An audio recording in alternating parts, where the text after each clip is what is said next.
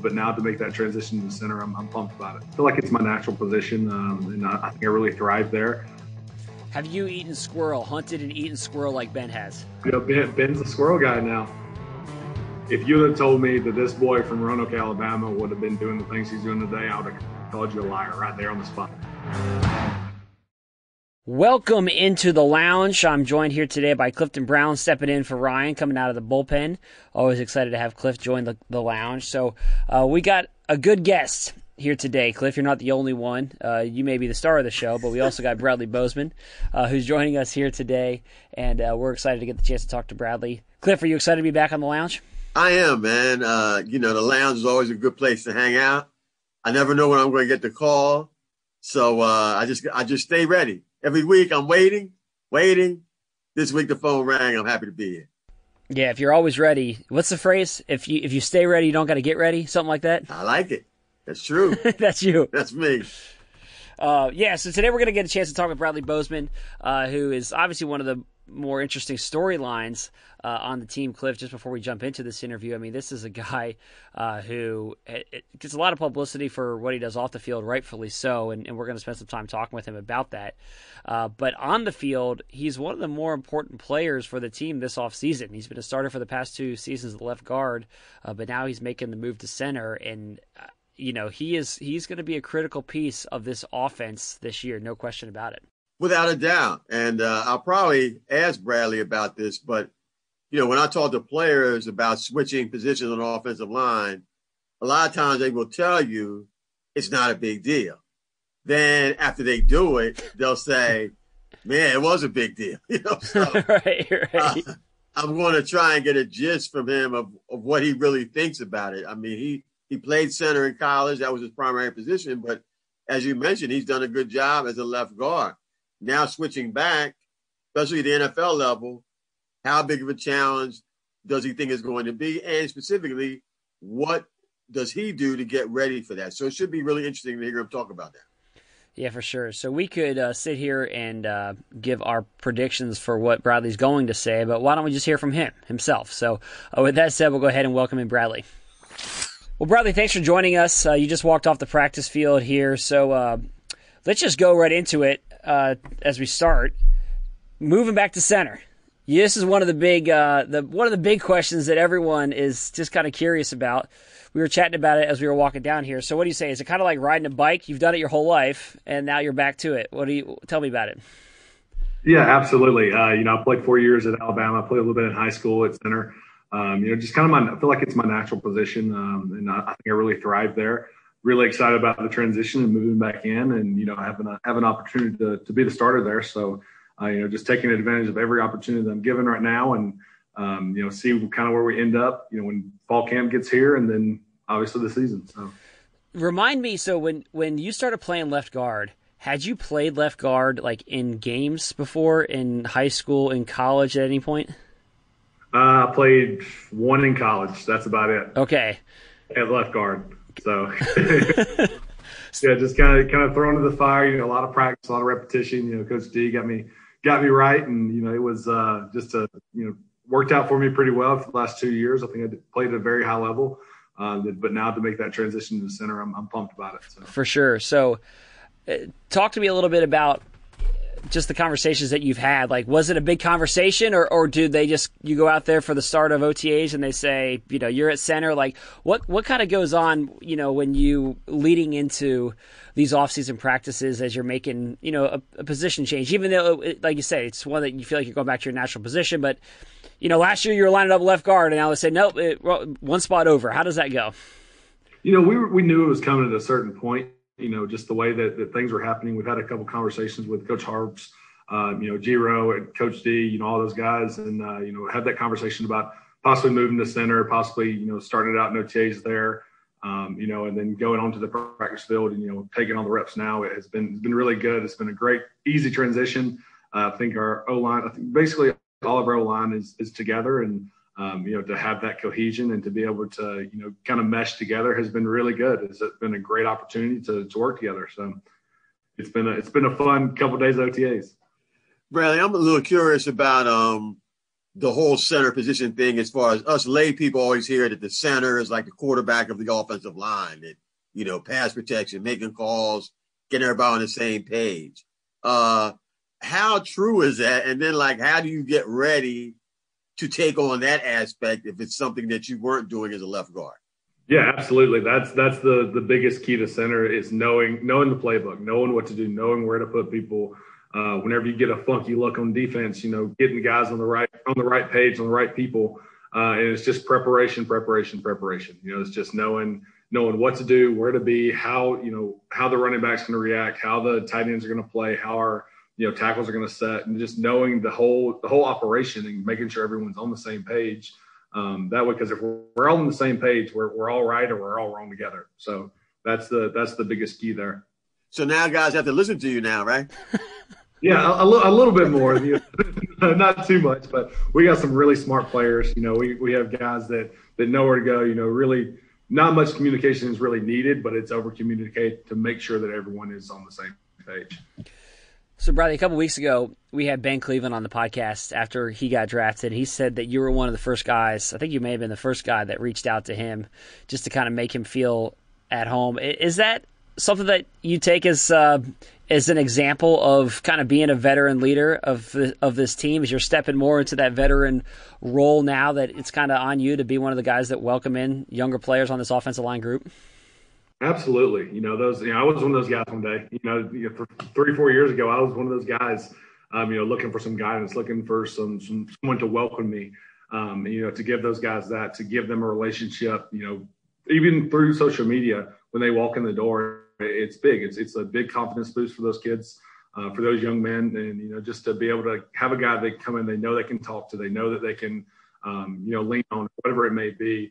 Um, and then on the flip side, my, my wife does an amazing job with it too. You know, she always reaches out to girlfriends, wives, uh, significant others, whatever it may be, um, you know, to make sure that they know that they're included and they're welcome. You know, part of our friend group and part of our family. So just to make sure, you know, th- those people have a know they have a family here with us.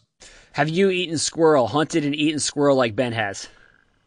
Yes, I, I have. I, you know, I, it's mine is more in stew though, not not not like whole or anything. So, uh, but yeah, I've hunted and, and and have eaten it before. So, um, you know, not not not really a preference, but I'll, I'll I'll do it if someone's got it. Yeah. So tell me, all right. So do you and Ben talk about this? Like he got a lot of buzz for his squirrel story. Are you like, why is this guy getting all this all this buzz? I've been eating squirrel my whole life too, and no one talked about this when I came into the NFL. Yeah, hey, just you know, different people have their different niches, so you know, it's uh, it kind of it kind of is what it is. So you know, ben, Ben's a squirrel guy now. I mean, Brad, I'm, I gotta say though that hearing you talk if you ever gave me some soup now, I don't think I'd ever eat it, man, because I'm. I'll be sure to let you know what's in it. it's funny. Um, but also, I'm also curious about you going to a place like Alabama and the competition that there must be just to get on the field in a program like that. Do you? How much do you think that experience has helped you here? Because you came here with the Ravens, and okay, you know, this guy could be one of our starters, but nothing was ever handed to you here. I would assume that was kind of the same way, obviously, at Alabama. And that, has that helped you, you think, excel at this level, having to compete at such a program like that? Absolutely. I mean, 100%. I got to learn all my hard life lessons there. They try to recruit you out of there every single day.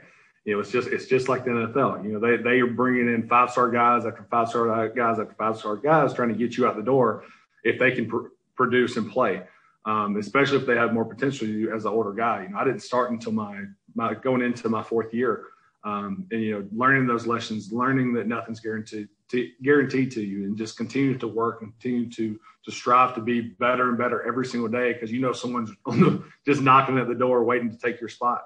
Um, so you know, got to got to learn that as, as a very young age, as a very young man, young new football player, um, and so being here is has helped me tremendously also want to ask about you and Lamar. Now as the center, you know, the center quarterback is kind of like that's an important relationship. Uh, I know, you know, Lamar seems to be close to everybody, but just as far as the chemistry between you guys, even handling the snap, is it something that now you guys have to spend more time together, both on the field, maybe not necessarily off, but certainly on the field and in meetings and stuff like that?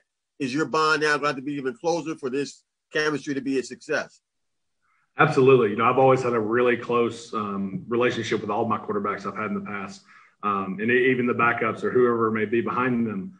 Um, so, you know, it, it's very important to have that open line of communication for him to be able to come to me. It's like, hey, it's like your your snap was off high left, or it was, you know, it was low, whatever it may be, and I can come to him. You know, okay, your hand placement, we're under center, is you you need to be more to your right, you need to be more firm, you can't press up on me like that, you know, whatever it may be.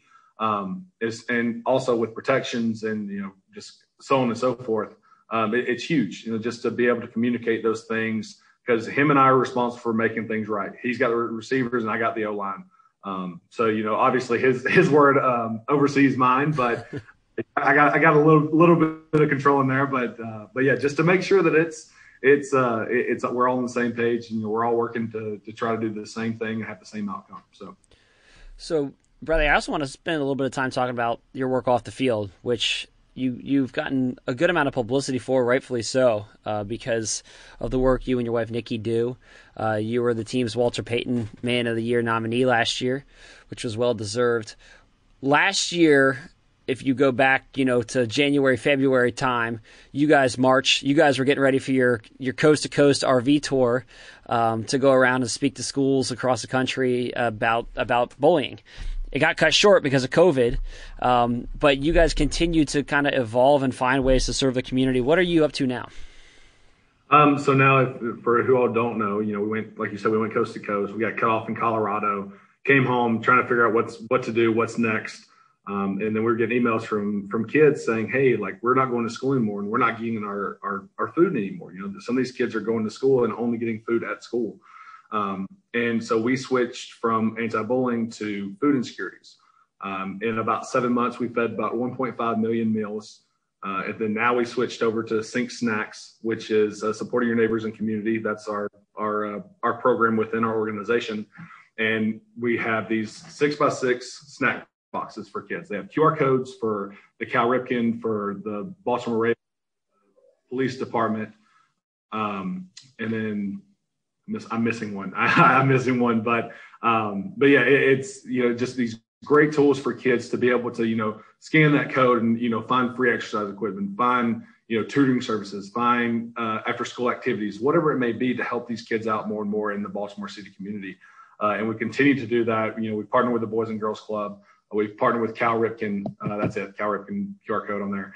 Um, and we've uh, we've partnered with these these amazing um, program so far. And, you know, so all these Sync Snacks are going into um, the Boys and Girls Club and they're giving out at in the local community. We're giving them to the police department and they're handing these these snacks out to kids in their communities as an olive branch and to be able to make that connection closer um, and to feed kids at the same time. So it's been huge and amazing. We've had so many good reports back from the police officers saying how big of a hit they are um, and just how, how amazing it's been to be able to really connect with the community again because um, you know you, you you want a kid to come out you know not to be afraid of police officers. You want them to, to have that trust in police officers and have that open line of communication.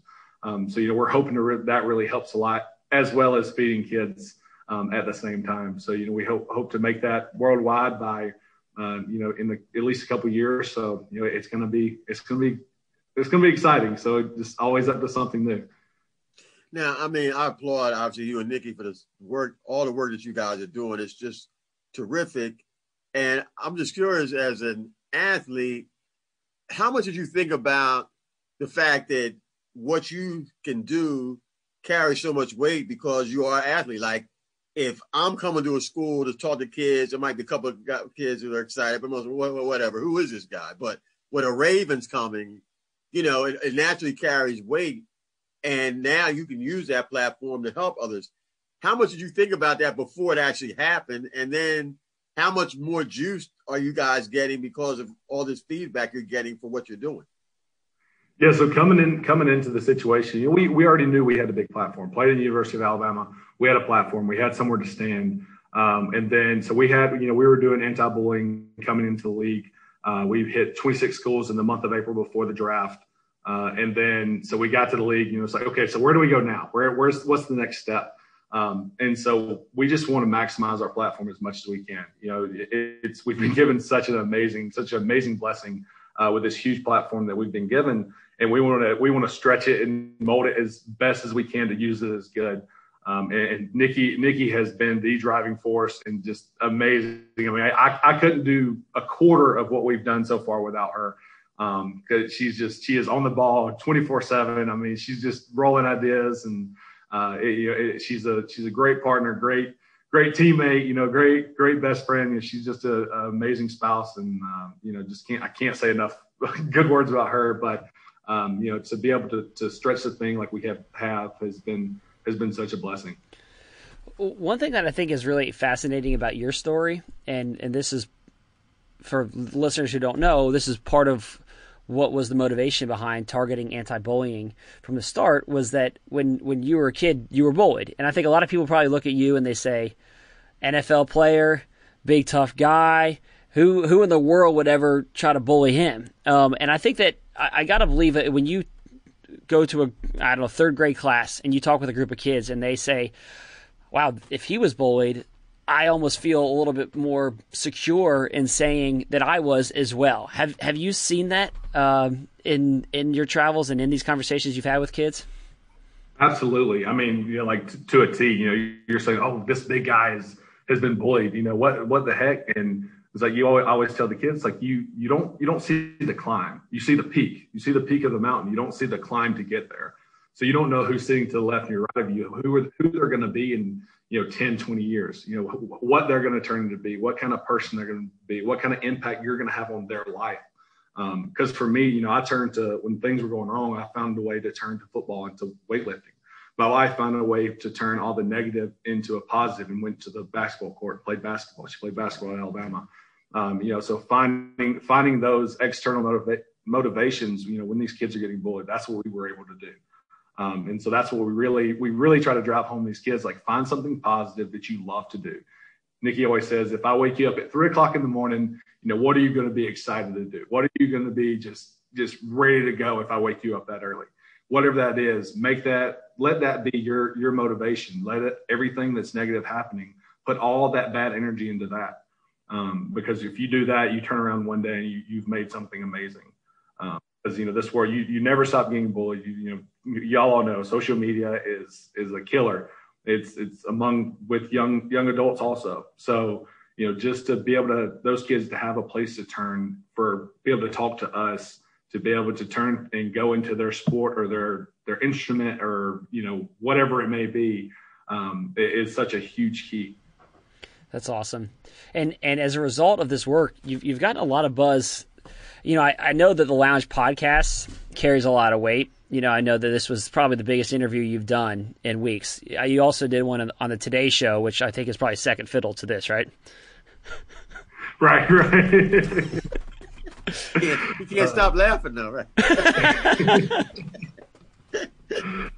uh, is it is it crazy though? I mean, to be to be getting interviewed on, on like the on the Today Show uh, for that they want to feature the work that you're doing. Listen, I'm I'm from Roanoke, Alabama. You know, if I bet 99% of the people that are listening to this, like, where in the heck is that? They're both trying to figure out where it's at. No one knows where it's at. If you had told me that this boy from Roanoke, Alabama, would have been doing the things he's doing today, I would have called you a liar right there on the spot.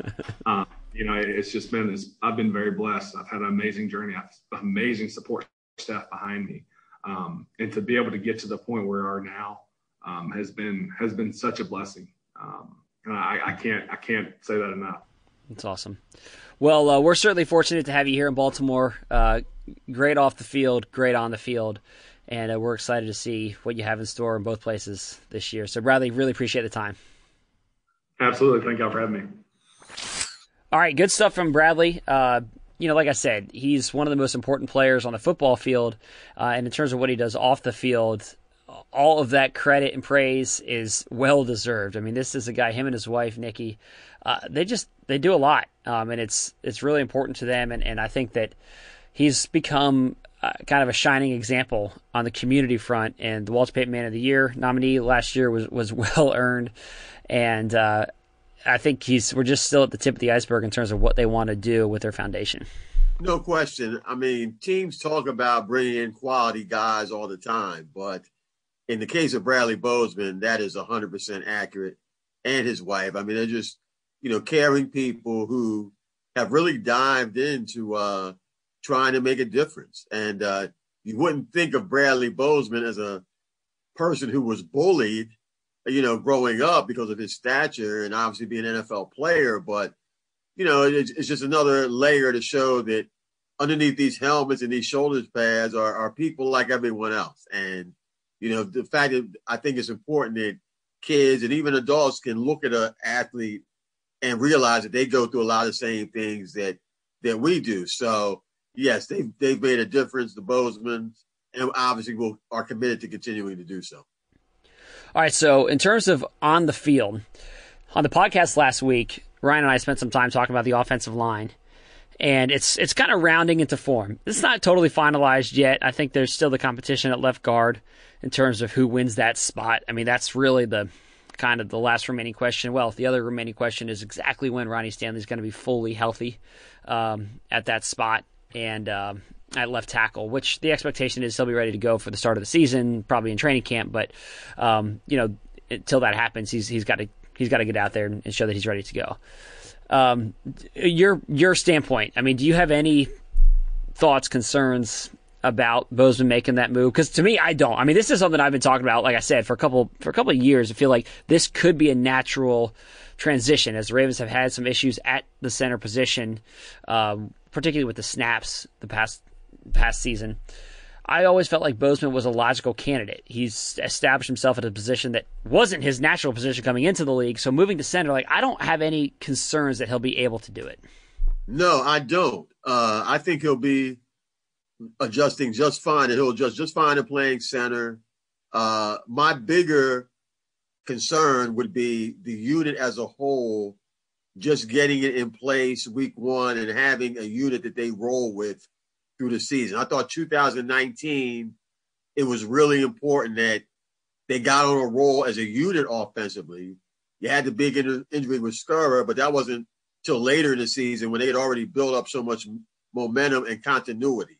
I think last year with Yanda retiring, Yanda, uh, Ronnie getting hurt, and then Orlando moving over from right to left, even though they did overall a pretty good job, continuity is such an important part of an offensive line. And training camp is the time when they want to figure out the best starting five. And then hopefully, once they figure it out, they can roll with it as much as you can from start to finish. So the Bozeman piece, I'm not worried about. The starting five, hopefully they can gel like they did in 2019.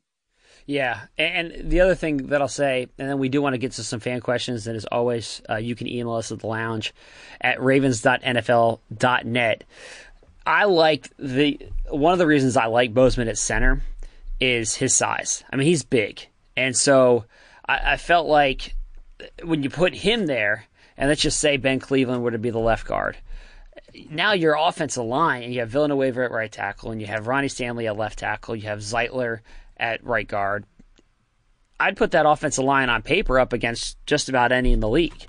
And the Ravens love to play a downhill. They're a power running team.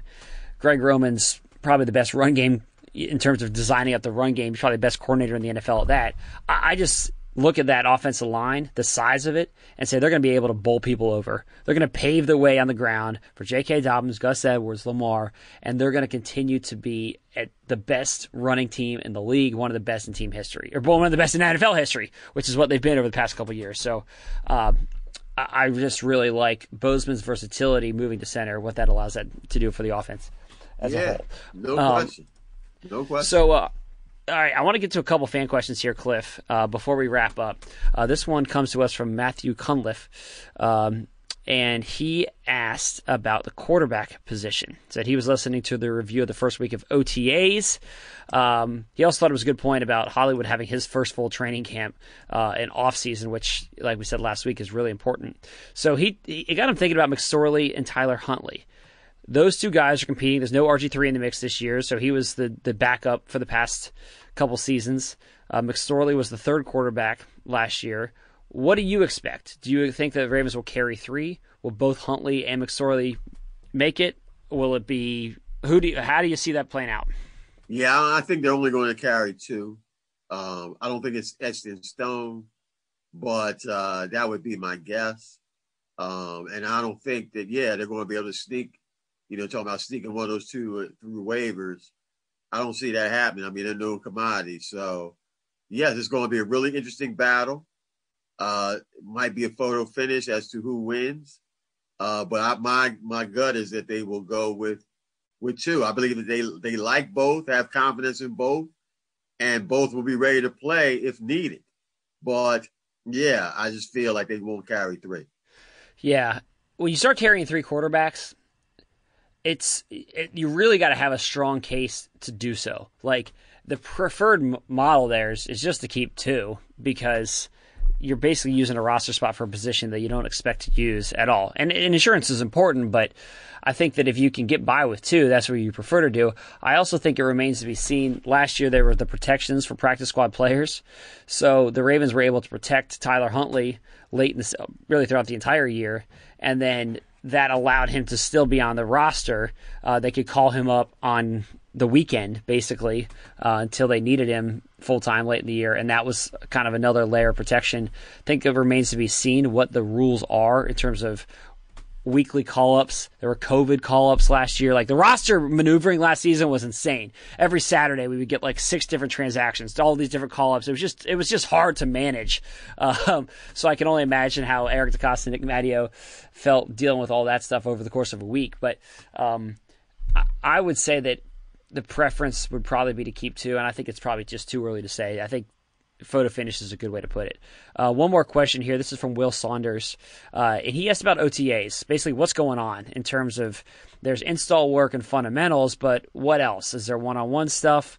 Um, I understand it's a lot of basics, but how competitive and aggressive are we talking? Like, do you see Marlon Humphrey pressing Rashod Bateman, or Odafe Oweh attacking Villanueva. No, it's not that competitive. First of all, the guys aren't in pads, so they're in shells. They're, they're not in pads. There's no live contact allowed during these practices. So there's no press. There's no full speed pass rush drills. Um, there's no going to the ground. There's no tackling or anything even close to that. So this is like, I don't know, I'll say, kind of guessing at a number here, 75% of a practice that you would see in training camp in terms of speed, in terms of intensity, in terms of competitiveness. It's not to the level that you're going to see in a month. Right, exactly. I mean, but you know, it's important. I mean, all those, you know, some real competitions going on.